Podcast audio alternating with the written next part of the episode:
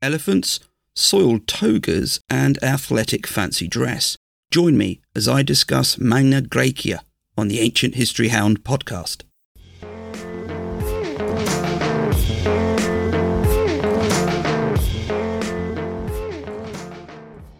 Hi and welcome. My name's Neil, and in this episode, I'm going to talk about the Greek colonies in southern Italy.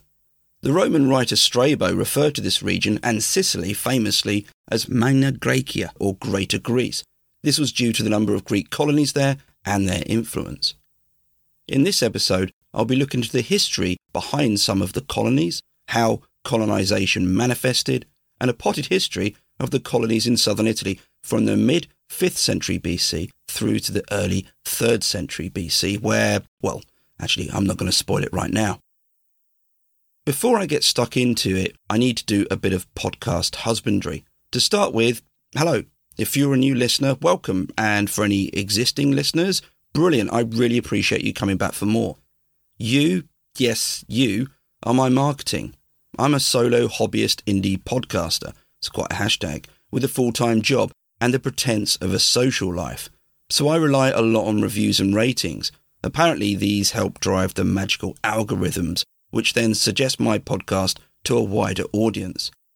On Spotify, you can now rate the podcast episodes as well as the podcast overall. But on other platforms such as Apple Podcasts, you can just review or rate. Alternatively, get the word out there to anyone you think might be interested. I've had some really nice feedback recently, and trust me when I say it does make a big difference. Episode notes will be on my website, ancientblogger.com, and this will include a transcription, maps and resources used and cited in this episode. On social media, I'm Ancient Blogger on Twitter, TikTok, YouTube, and Instagram. And if email is your thing, then I'm ancientblogger at hotmail.com. And just to shake things up, this podcast also has its own Twitter, at Hound Ancient. Just a couple of final things before I begin. Firstly, all these dates are BC unless otherwise stated. Out of habit, I'll probably say it anyway, but just in case I don't, you know I'm referring to BC. Secondly, sometimes there are different names for colonies, and whilst I might reference these, I'll try to stick with one name to avoid confusion, just in case you're wondering why I'm using that particular name when there are sometimes several. Okay then, here we go. The story and history of Magna Graecia is one about colonies, and this word needs some attention. The word colonies and colonization carry with them a series of associations, which are very specific to modern history. The Greek experience of colonies was different in a number of ways. For a start, these weren't mass movements of people orchestrated by an empire. Often, they were small enterprises supported by a single city state. They were also non military the rationale behind them I'll come to, but it wasn't a military project, there wasn't an invasion. In fact, more often than not, it was a slow and steady trickle of people to an area which was known about, with the idea that the colony would knit itself into an existing framework of trade and resource. There are instances of fighting, in fact, that's mentioned a fair amount later on, but when this takes place, it's more a result of other dynamics in play, as well as it being something which was often an occurrence regardless of who you were or where you came from. The first question, and an apt one when it comes to history, is when? Well, colonies in southern Italy start to appear from the 8th century BC onwards, and not just here. Greeks also had colonies on the Black Sea, in northern Africa, and Sicily, to name a few other locations. They were also not the only other people to be doing this. The Phoenicians, hailing from modern day Lebanon, were masters of the sea and set up numerous colonies across the Mediterranean as far as southern Spain.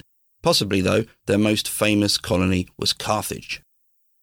So, why were the Greeks doing this? Well, the exact rationale has been debated. It was once argued that an excess of population drove the various Greek city states to start sending out colonists, but this, well, this has been challenged as just being a bit convenient rather than being a cogent argument. The answer was probably a mix of opportunism and some social pressure, as well as other factors. For example, a city state knows of a good site in southern Italy. This has access to good trade networks and possibly resources which would strengthen the parent city. Now, within that city, there might be those who could also benefit, perhaps a farmer whose holdings are never going to grow, and would welcome the chance to increase them in a new place. Likewise, a merchant who would welcome the chance to corner a market somewhere overseas. If you've listened to my episode on the Oracle of Dodona, you might recall the questions asked there, which relate to a new career or moving somewhere new. The point being is that ancient Greeks perhaps moved a bit more than we might have thought. All that was left was for the Delphic oracle to give its consent, and voila! As mentioned, it doesn't seem that we have large movements of people at any single point in time. A better argument might be that there was a gradual movement over a number of years, a sort of drip drip effect. There was also the wider political game between the Greek city states. Perhaps a rival city had a few colonies near to one of yours, so you might think about sponsoring another one nearby just to balance things up. This brings me to the link between colony and parent city. It was certainly an important dynamic, as you will hear. Thus far, I've said southern Italy a few times, but what do I mean by that exactly? Well, Magna Graecia is a loose term, but we can think of it as covering everywhere pretty much south of modern day Naples. This generally included Sicily, but in this episode, I'm not going to include Sicily. It would just be too much to cover as well as everything else. But if people enjoy this episode, I'll endeavour to do one just on Sicily and the colonies there. It certainly deserves it. Southern Italy wasn't empty. The idea of a colony in the middle of nowhere didn't make much sense. The ideal colony would have internal trade routes, and perhaps a people who were amiable towards the colony. In fact, it could be that the colony itself mixed with an already existing local population. This would benefit everyone. The locals would have new resources brought in, and the Greeks would have somewhere stable. The site of Pithecusae is a great example of this. Pithecusae was most probably a settlement, a trading post, rather than a colony, though there is a debate on this. It dates to the early 8th century BC, and Greeks from Euboea, an island off the Attic coast, were those who were said to have settled there. It was located on the island of Ischia in the Bay of Naples, and excavations there have revealed a stunning variety of objects, a scarab from ancient Egypt with the name of the pharaoh inscribed onto it, an ointment flask from Syria, and closer to home, Etruscan pottery. Here's exactly why you might want a colony or trading post on this spot. And the Greeks there brought their own skills to the table. Development in pottery enabled mass production of amphorae, and this itself had a knock on effect. That's because the two main industries there were perfume and wine, and these took full advantage of this and both grew as a result of being able to export more of their respective products. Consider the knock on effects this had for both non Greeks and Greeks alike. More product meant more workers hired, the infrastructure which moved the goods would have been improved, the operational change would have been extended and brought more people in, thus building the economy further. When the Greeks settled across the Bay of Naples, this technology continued to make an impact. The fast wheel technique meant a better quality of pottery product and more of it. Non Greek peoples learnt this and were able to create a finer product which they could then export or sell to a growing class who could now afford it. That's because previously only a small group of elites could afford to import fine pottery, but now a greater slice of the population had access to it and of the traditional style of pottery, well, that wasn't forgotten or overridden. It continued to be made, which is a good example of integration. And it wasn't just pottery itself, but what was on it. Two items found at Pithecusae had inscriptions in Euboean Greek, a variant of ancient Greek. One inscription on the famous cup of Nestor invited the drinker of the vessel to enjoy their drink. The other inscription was certainly contrasting. It stated, I am to Tatias lekythos. May he who steals me go blind. This is some of the oldest Greek inscriptions to have survived, and it's also the type which influenced the development of the Etruscan alphabet. There are a few other good examples of Magna Graecia acting as a conduit for new ideas and practices. According to a study which is in the reading notes, the domestication and cultivation of grapevines was added to by the Greeks in southern Italy who took different types and mixed them with existing varieties. This was then pushed out to the western Mediterranean. There had been viniculture in the region, obviously, but the Greeks developed it further, particularly in the types of grapevines used. A similar pattern existed in respect of agriculture. Varieties of Greek sheep imported were prized for their wool production. The practice of growing larger cattle was something else the Greeks introduced and which became a standard practice there. And of course, there were the Roman baths. I've done an episode purely on them, but it's considered that baths which Rome became famous for originated in Sicily, and Magna Graecia was how Rome got hold of the idea, and well, the rest is history. The Greeks in southern Italy certainly influenced the people around them and elsewhere.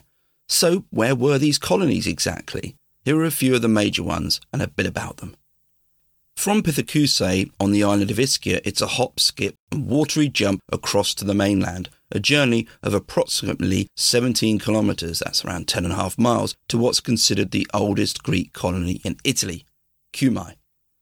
Given its proximity to Pithecusae, it's no coincidence that there was a relationship between the two.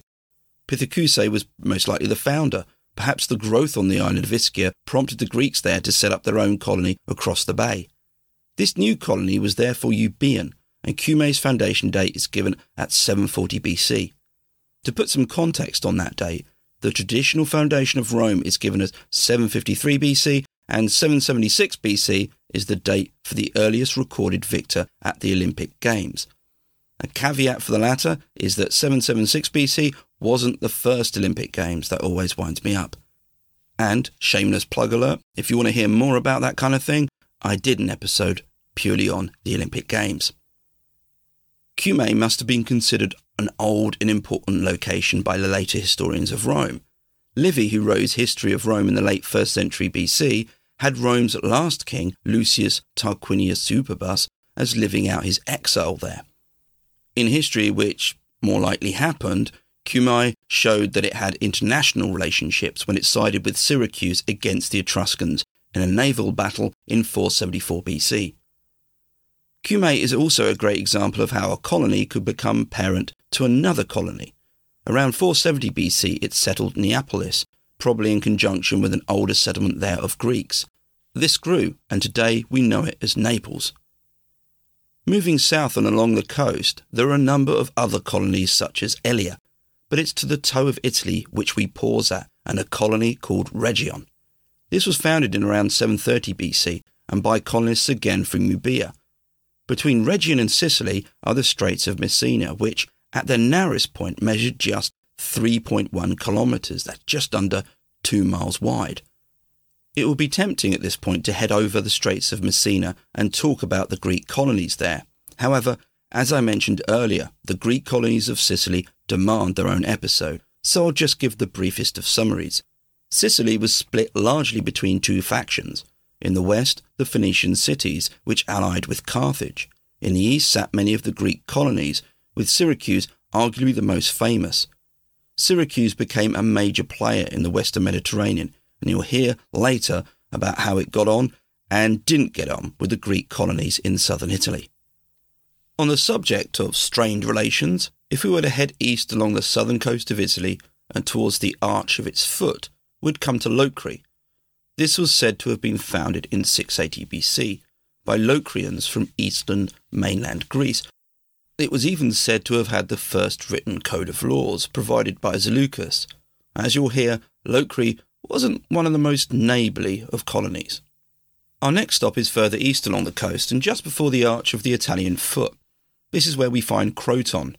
Founded in 710 BC by the Achaeans, a people from the northern region of the Peloponnese, it was a famous location for a number of reasons. This was where Pythagoras was said to have landed after leaving Samos, and where he developed his school and where Pythagoreanism started to take hold. Don't worry, I'll get to that later. It was also the home of one Milo, possibly the most famous athlete of ancient Greece. Milo was a wrestler who won six times at the Olympic Games, whilst also holding victories at other Pan Hellenic games. His strength was legendary, as was his appetite. He was said to have eaten 20 pounds of meat and 20 pounds of bread each day, washed down with 8 quarts of wine. That's 7.5 litres. Another story is that at Olympia one year he carried a four year old bull around the stadium and then ate it later on. Bit of a gym bra, I sense, just swapped the bull for a large protein shake. If we were to continue east along the coast, we come to Sybaris, and what a place it apparently was. Founded in 720 BC by Achaeans, it became a byword for excessive luxury. In fact, the word sybarite, a person who is self indulgent in their fondness for luxury, comes from Sybaris. In the 3rd century AD, the Greek writer Athenaeus documented some of the opulence associated with the city and its residents. This included awnings covering roads, chefs being awarded crowns for their skills, and even other chefs being banned from copying a recipe if it was deemed worthy. Horseplay was taken seriously, in fact, literally.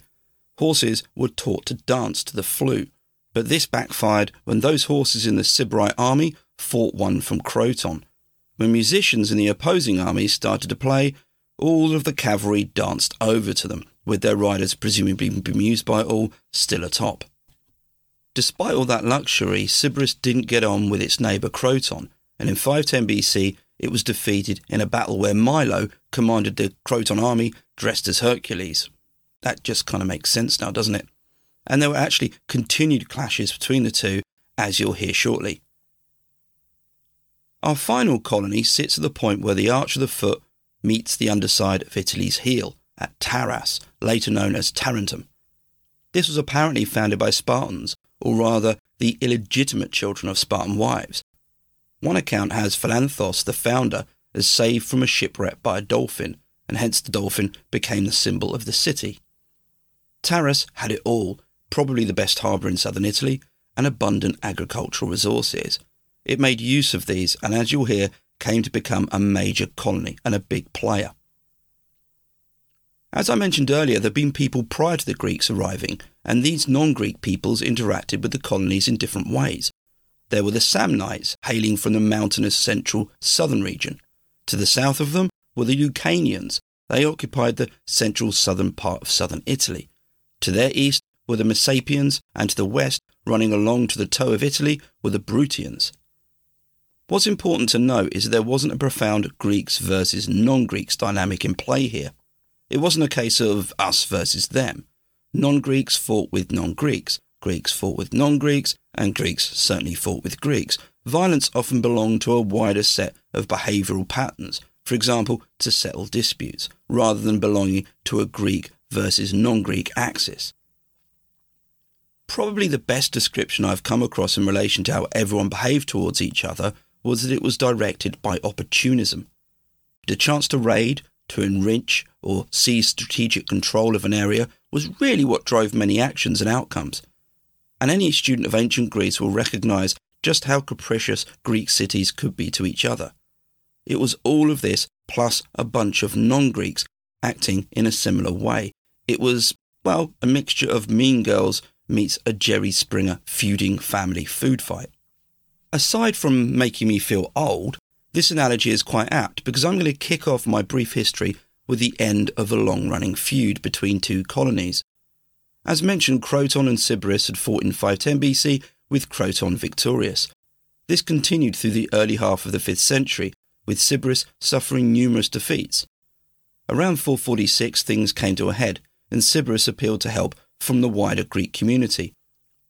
Athens responded and sent settlers to reset things and hopefully prevent any more fighting. Unfortunately, this failed to work, largely because the Sybarites kept falling out with the new settlers. Eventually, they left to found a new colony called Sybaris on the Trace. What followed next was an ingenious solution the founding of a new colony called Thurii near to what had been Sybaris. It also not be done by one or two cities, but be a pan Hellenic colony to showcase cooperation amongst the Greeks. The person behind this was the Athenian politician Pericles. Nothing in this new colony would be left to chance. The layout of it was designed by Hippodamus, who had set out Athens' new harbour, the Piraeus. The philosopher Protagoras was said to have drafted the laws. Even the celebrities of their day, such as Herodotus, were added as founders. Perhaps the idea of Greeks working together was a tad idealistic, but it was needed. In the Greek mainland, tensions were running high, and within southern Italy, Polybius wrote of sizable unrest caused by Pythagorean communities. Pythagoras had been dead for some time, but his followers had established bases in some of the colonies, and these were just not getting along. The founding of Thurii had knock on effects. Taras wasn't too happy with what it saw as a rival colony nearby. The response for it was to set up its own colony called Heraclea as a check and balance. But elsewhere, other Greek colonies were starting to form up defensive positions. According to Polybius, the colonies of Croton, Caulonia, and the New Sybaris formed an alliance, and the fact that the New Sybaris had been created in part due to Croton's defeat of it, and yet they were now together in a defensive alliance, is just a great example of how quickly relationships could change. This alliance, known as the Italiote League, is thought to have been formed around the 430s. We know little of it. Indeed, the genesis of it is given at a later point by another historian, which I'll come to later. All three founding colonies had Achaeans as their founders, and they followed an Achaean constitution in this new league, so there was obviously a theme there. The formation of leagues and federations was a common thing in ancient Greece, and it presumably made sense to form one at that point. The Italian League, at least in this form, is thought to have acted as a check against the likes of Thurii and other Greek colonies such as Locri. It was also around this time that, to the east, the Peloponnesian War had started. This presented a raft of new challenges to the colonies there. How were they expected to respond to it? In some instances, we can clearly see how the relationships manifested but also shifted. For example, an Athenian force attacked Locri around 427 BC, presumably in support of Rhegion, which is where it had launched a force into Sicily from. However, in 416, Rhegion gave minimal assistance to an Athenian naval force on its way to attack Syracuse. Presumably, the colonies of the southern coast were indifferent about being drawn into a war in Sicily, though some colonies such as Thurii and Metapontum did provide troops to the Athenians, and there was some support given to Sparta by Taras. At best, though, it was a passive obligation. To the north, the colonies were facing a different kind of threat. In the 420s, Cumae was taken by Samnites, and the colony of Poseidonia, itself settled by people from Sybaris, was taken by Lucanians, presumably at this point renamed Paestum. The colonies to the south didn't have to wait long before they would come under attack, at least some of them anyway. By the end of the 5th century BC, a new threat was developing from across the sea and from the island of Sicily. Here, a tyrant named Dionysus seized power Dionysus's background might have been underwhelming. He was apparently originally a clerk, but he was now in charge of what was a powerful city and seems to have had a talent for ruling. Just as an aside, it was under him that Greeks in the western Mediterranean first started to build siege engines such as towers. The main headache that Dionysus had was the Carthaginian cities on the west of Sicily, but other Greek cities on Sicily were still opposed to him. There had been Leontini, for example, and this had actually been backed by Rhegion. It's important to remember just how close Rhegion was to Sicily. It sat on the shoulder of Syracuse for some time and supported rebellions against Dionysus. To soothe things over, Dionysus had sought to arrange a political marriage, but this was snubbed by Rhegion. The realization must have been that there was only one recourse left war. In the late 390s, Dionysus launched an invasion with Rhegion as his main target. For Diodorus Siculus, a historian of the 1st century BC, this was when the Italiote League was originally formed. It was a coalition of Greek colonies against Dionysus. And as you've seen, this contradicts the earlier date given by Polybius. However, there is a good argument which may explain this. Simply put, there were two versions of the Italiote League, perhaps separate or not, and these related to separate challenges. The first version was a response to the growing power of Locri and Thurii felt by those Achaean colonies. The second, perhaps an offshoot or reorientation of the original Italian League, was to provide a defence against Dionysus. As to who belonged to that second league or second version of the Italiote League, well, we can be confident that both Croton, Caulonia, and Rhegion were members, but not all Greek colonies were members, and in fact, some were likely acting against the Italiote League. Take Locri, who had formed an alliance with Dionysus in 390 BC. It might also have helped that Dionysus' wife came from that city. Likewise, Taras, they'd enjoyed close links for Syracuse for some time, so were most likely indifferent. It was unlikely that they would have sent troops against the invading tyrant. Dionysus also made an alliance with the Lucanians, Earlier, I mentioned how alliances didn't fall in line with the Greek versus non Greek axis. So here, in Get Ready, we have a Greek from Sicily making war on other Greeks whilst allying with non Romans against said Greeks, and other Greeks sitting on the sidelines or offering support against a League of Greeks. Yeah, I need to sit down as well. In the Battle of the Elleporus River, the Italiote League suffered a huge defeat against Dionysus. Rhegion then fell to him in 387, and in 379 Croton was taken as well. But Dionysus didn't pursue any kind of empire building. In fact, after his victory at the Elleporus River, he had released all the captives he took. This points to a policy of stabilizing the region and pacifying it by winning goodwill, as well as victories. Dionysus died in 367 BC, but with both Rhegion and Croton out of the picture, the leadership of the Greek colonies and presumably whatever form the Italian League now took was up for grabs, and Taras seized the opportunity. It was presumably under the auspices of the leadership of the Italian League that Taras started to flex its military muscle. The first manifestation of this was hiring a mercenary army in 342 BC to counter the growing Lucanian influence in the area. Given the depletion of the Italian League as a military force, perhaps the Lucanians sensed an opportunity. The choice of mercenary army seems practical. Taras could afford it, and the Italian League hadn't covered itself in glory in the military context. Added to this was the issue of citizen men who had the levers of power in their respective cities. This resource was worth protecting, and Taras had known what might happen if a large number of them were lost. In the early 5th century BC, it had suffered a defeat in which a large number of the elites had died, this changed the social structure there to the extent that it moved from being what must have been an oligarchy to a democracy. And you can only imagine how Sparta felt about that. Better then to employ professionals who were better trained and whose loss wouldn't be felt in the political and economic context of the cities. The first mercenary hired was a king of Sparta, no less. In 342, Archidamus III was called upon with a mercenary army to help counter those Lucanians, his success was brought short when he was killed in battle in 338 BC. Following this, Taras employed Alexander of Epirus or Alexander Molossus.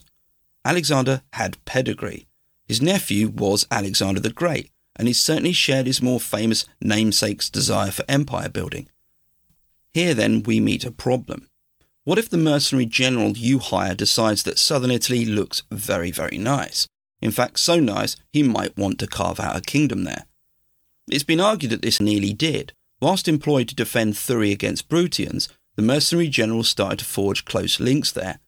Tensions with Taras started to grow, and rumours were that he planned to move the seat of the Italian League to Thurii. Presumably, here he'd conduct a court with Taras increasingly isolated. We'll never know because Alexander was killed in 331 BC, and according to Livy, as he lay dying of his wounds, he compared his own successes with that of his famous nephews, and concluded that his nephew's victories were easier, as he had merely faced effeminate Easterners. Well, that's a whole new level of bitterness right there. Taras continued with its poor recruitment policy. The third mercenary hired at the end of the 4th century BC was the Spartan Cleonymus, another effective general but yet another one who was looking to create an empire.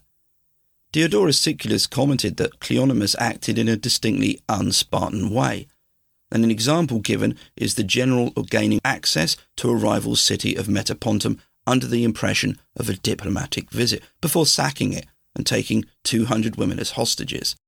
Eventually, Cleonymus outstayed his welcome and was forced out, though not without some effort on the part of Taras and more or less everyone else. The latter part of the 4th century BC hadn't just been a tale of bad recruitment on the part of Taras. Aside from some bad guests, southern Italy was experiencing attention from elsewhere, and this wasn't from overseas. Another faction was making steps southwards, one which would become a huge influence in southern Italy.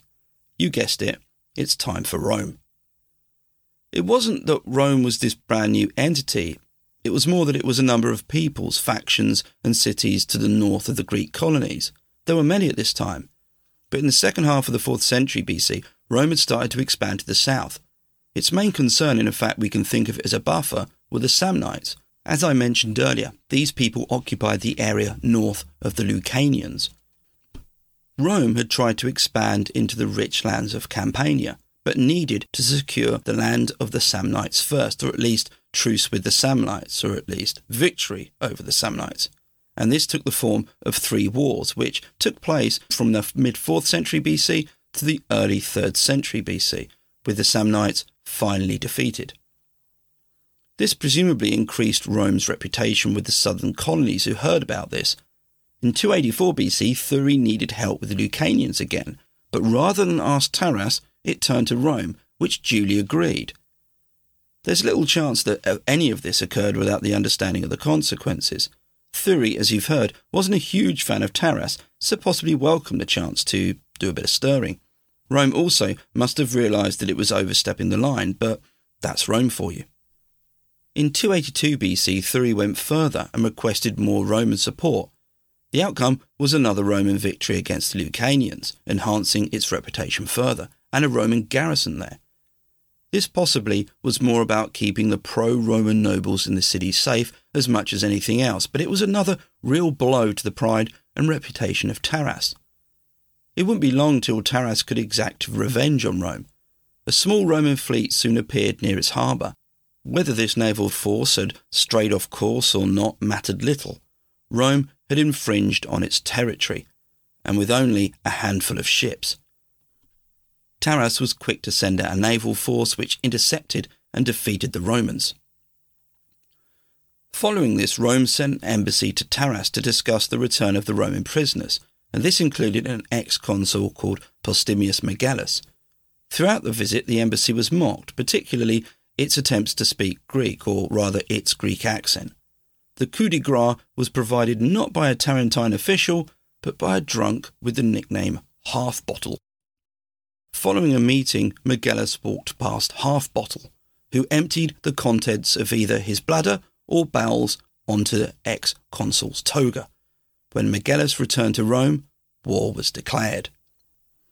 Taras had no standing army, so they turned to their old practice of hiring experienced generals and mercenary armies. This time they chose a general who became famous and was instrumental in more ways than one. His name was Pyrrhus. He had a very credible career up until this point, having fought in the Diadochoi, the Wars of the Successors, basically the fallout after Alexander the Great's death in 323 BC. His experience was in the East, and he brought with him not only this, but something which hadn't been used before on the battlefield of the Western Mediterranean the war elephant. These were most likely the Asiatic variety and had been a feature of armies fighting in the wars of the successors. In fact, Pyrrhus had been present at the Battle of Ipsus in 301 BC, where elephants had inadvertently played a crucial role. War elephants weren't ever that effective in the Mediterranean, but they were expensive, and so they became a bit of a statement unit in an army, though as you'll hear, they were initially effective against Romans, who had never encountered them, and who nicknamed them Lucanian oxen. Pyrrhus' campaign with Rome is a minisode in itself, perhaps I'll put it on the to-do list. But to summarise, he fought Rome in three battles. In 280, he defeated them at Heraclea, with his elephants causing chaos amongst the Roman cavalry, the horses being terrified of them. At Asculum in 279, he won again, though only just. Though the Romans were technically an amateur army, they had experience of fighting the Samnites as well as other campaigns, so actually not too bad. Pyrrhus mercenaries, though technically of a better quality, suffered from attrition. Rome could be defeated and then draw on more reserves, which really, if you had a mercenary army, wasn't always the option. You couldn't as easily replace those high quality troops.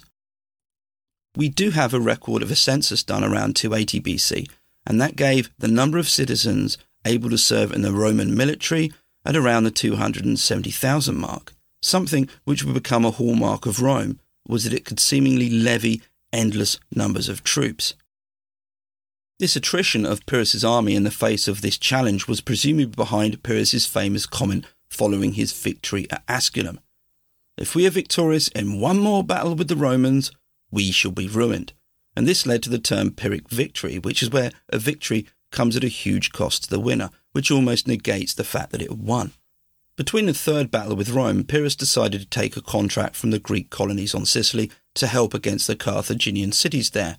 This he did, and as a nice bit of trivia, it was from this encounter that Carthage was inspired to start using elephants in its army, though the species used was a smaller variety local to North Africa.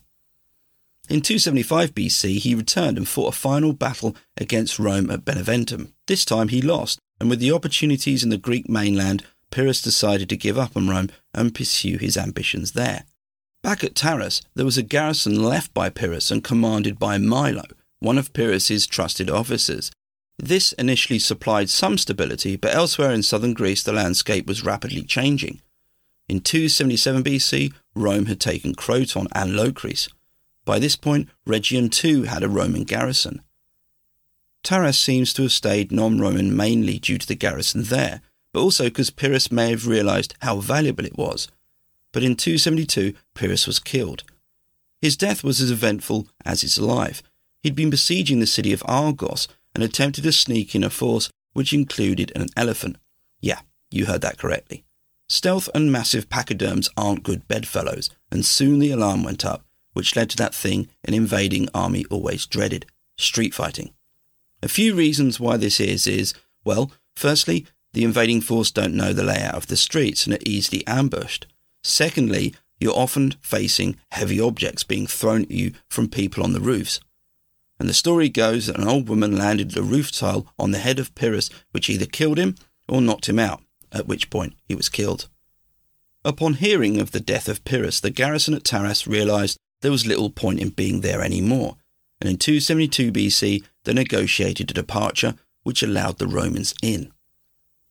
It's at this point which Rome had taken the key points of southern Italy and could claim it as certainly within their remit. But this didn't mean it was all shades of Rome here. By the end of the century, a certain Hannibal would be up to mischief here, trying to unpick the alliances Rome had, and having some success. Rome's conquest of the Italian peninsula is sometimes seen as an absolute thing, a conquest here and then that resulting in immediate subjugation. But the, let's call it Romanization of southern Italy was a much more gradual process. And southern Italy retained its Greek influence even through and passed into the imperial period. What I've tried to do is take you up to the point where Rome can first claim to have some form of control there. And with that, I come to the end of the episode. I hope you've enjoyed listening how the Greek colonies manifested in southern Italy and the types of interactions they had with themselves, with each other, that kind of thing, and some of the trivia. Oh, and that brief history. If you've enjoyed it, let me know. It's always great to hear from you. More importantly, though, until next time, take care and keep safe.